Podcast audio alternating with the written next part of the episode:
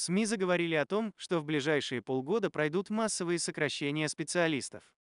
Как сейчас меняется рынок труда и кто действительно может потерять работу, Правмир узнал у хитхантера и HR-консультанта Алены Владимирской.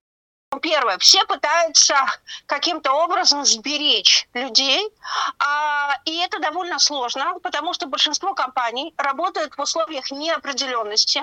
Мы сейчас не берем те компании, которые уже решили, что они уходят или ушли с рынка, там, в общем, все понятно.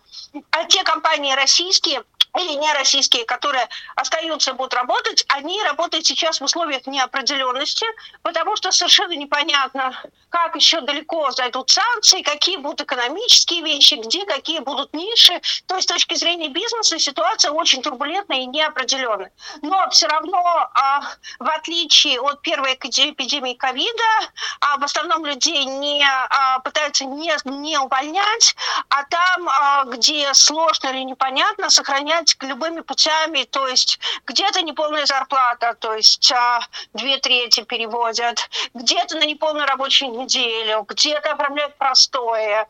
А, это первое. Второе.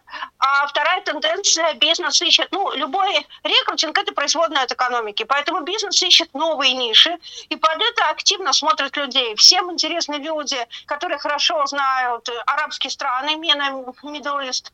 А у нас очень много заказов на, на представителей в этих странах, и тут важная история, сразу важно сказать, развелось очень много мошенников, об этом очень важно говорить. Дело в том, что культура мены предполагает, что, например, на конференции практически любой, ну, то есть если ты, например, там спикер или у тебя бизнес-билет на конференции, ты можешь подойти и сфотографироваться со всеми спикерами, включая шейха. И потом, собственно, люди продают это как, типа, я знаю шейхов, я знаю там ключевых людей, я вас выведу на ключевых людей.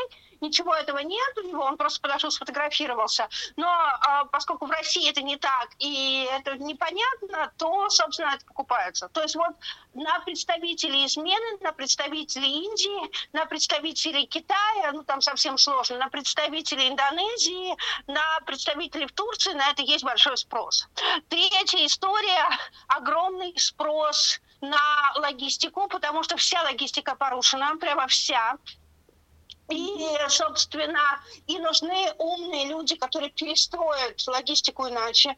И, конечно, большой спрос на серый импорт. На людей серого, которые могут сделать серый импорт, импорт там, импортозамещение во всех его видах, не знаю, как это корректно назвать, очень большой спрос. Значит, меня страшно удивляет, что все кричат про дефицит айтишников. Никакого дефицита айтишников нет. На самом деле, более того, вероятнее всего на рынке в ближайшее время возникнет профицит айтишников, то есть впервые впервые айтишники столкнутся с тем, что не, не супер айтишникам, а таким начинающим будет довольно сложно устроиться на работу, зарплаты у них будут не расти, а падать. Это не касается суперэкспертов, суперпрофессионалов, они дико нужны, а вот такой средний, такой не очень, может быть, качественно обученный айтишник, который раньше все равно найду работу и хватали всех, вот на это, собственно, будет а, спад.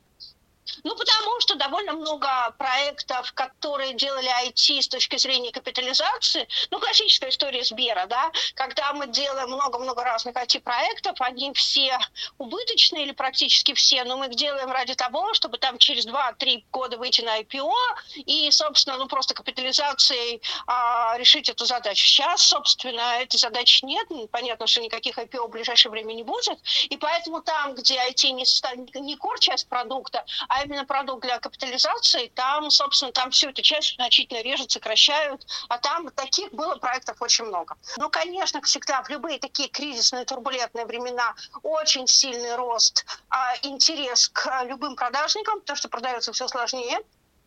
Плюс дикая нехватка а, журналистов в госсекторе, для работы в госсекторе. Ну, собственно, и вообще а, есть еще одна большая тенденция, очень большой интерес к работе в ГОСах и большое количество вакансий в ГОСах.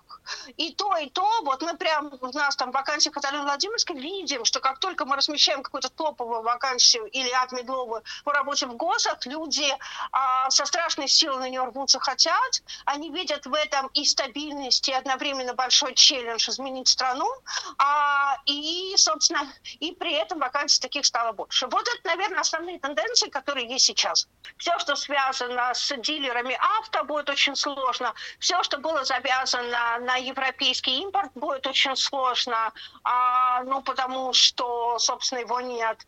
А, не просто будет туризму в этом году, очень непросто, и даже российский туризм это все не перекроет, потому что, ну, когда у людей мало денег, они стараются экономить на отдыхе, особенно с тем, что закрыто небо и мало куда можно поехать. И люди будут отдыхать нам на дачах, где-то в своем регионе, поедут там друзья, ну, не знаю, там, бабушки в деревне, да, вот классическая такая история. Ну, собственно, не пищевому ритейлу очень сложно, а, потому что люди мало, ну, меньше покупают, и вообще там очень много было как раз а, товаров и продукции, связанные с европейской продукцией.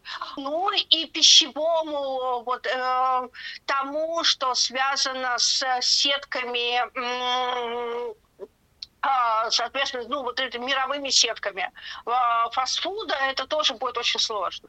Вот. Но прежде всего сейчас под очень большой удар попало автодилеры все, потому что, ну, просто это прям, прям тяжеленько. А собственно, и все, что связано, вот а, любые а, предприятия, любое все, что связано с западным импортом, экспортом. Ну, смотрите, на самом деле стажировки есть. То есть вообще, конечно, мы ждем и предполагаем большую проблему, потому что традиционно, прежде всего, молодые специалисты, это была такая программа стажировок и прочее, это была такая прерогатива, это вообще в России во многом вводили западные компании как стандарт. Они, ну, либо ушли, либо приостановили, поэтому а, здесь, ну, прям а, собственно, большая выбоина, но ее подхватили при государственной, видимо, понимая это, ее подхватило государство при государственной компании, которая сейчас, ну, я так понимаю, очень хорошо финансируется. Поэтому, например, мы видим огромное количество тех же самых стажировок в э, ВК. ВК не как социальная сеть, а как вообще mail переименованный, да. То есть вот такие большие компании, Сбер, ВК, Россельхозбанк, то есть все открывают очень много стажировок, но, конечно, все равно этих количество стажировок и джуниор работы значительно меньше, чем а, там год-два назад, поэтому найти первую работу и найти стажировку будет много сложнее. Дружочки, пожалуйста, а, никто из нас не работает по своей профессии, ну, практически никто по начальной своей профессии, все, она хоть как-то видоизменилась, поэтому за жизнь, если за долгую жизнь. Поэтому выбирайте не по принципу, что сейчас вот, а, а то, в чем вы талантливая, то, что у вас получается лучше всего. И второе, это должно быть вам интересно. Если вы вот эти два соблюдены условия, и при этом дальше вы смотрите, на это есть хоть какой-то спрос на рынке, идите туда. Если вы талантливы в своей профессии, вы найдете работу, возможно, эта работа в результате изменится. Ну, например, там, начинала как журналист, а перешла в HR, суть-то одна и та же. Это история про людей.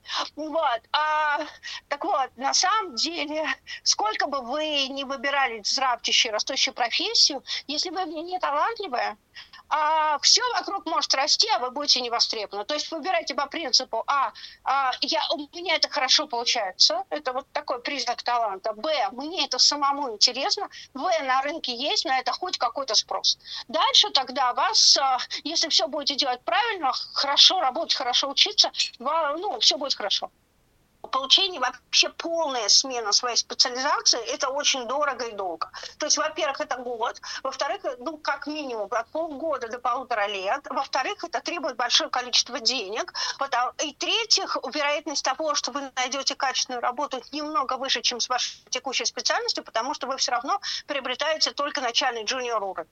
Поэтому а, здесь дальше штука такая. А, надо, если, если вы... Ну, то есть дальше две дороги дороги. Первая дорога. Я очень хочу другой профессии. Вот тут э, так звезды сошлись, что э, я эту потерял. Ну, кто, да, тогда, если мечта вашей жизни, конечно, идите и делайте.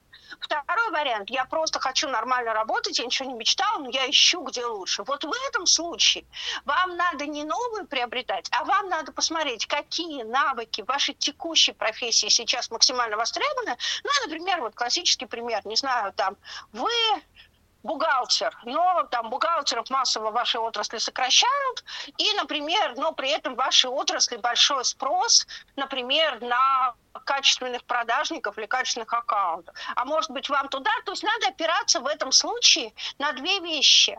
Либо не надо все обнулять, потому что будет очень сложно. Вы должны либо найти, а, ну, то есть вы а, либо на знание индустрии отрасли вы опираетесь, либо на какой-то ваш навык, который востребован. И дальше добираете необходимые знания до новой профессии. То есть не с нуля какую-то новую учите, а на ту, которая у вас есть, ну, ну, например, еще раз, там, я не знаю, там, вы, не знаю, там, ну, вы а, а, журналист, но вы не хотите больше быть журналистом, что растет? Ага, HR растут. Это про людей, это про людей. Наверное, поскольку я много интервьюировал, наверное, я могу перейти в рекрутинг именно там, я не знаю, там, медийных специалистов а просто с нуля из серии тыкнул, здесь зарабатывать больше, вроде есть такой спрос. Ничего подобного, спрос есть, зарабатывают больше, но вас начальными знаниями там за месяца полтора вы просто окажетесь не нужны потеряете деньги, силы и будете очень разочарованы. Если, если у вас очень хорошая репутация, хороший опыт, да, вы устроитесь. Возможно, сейчас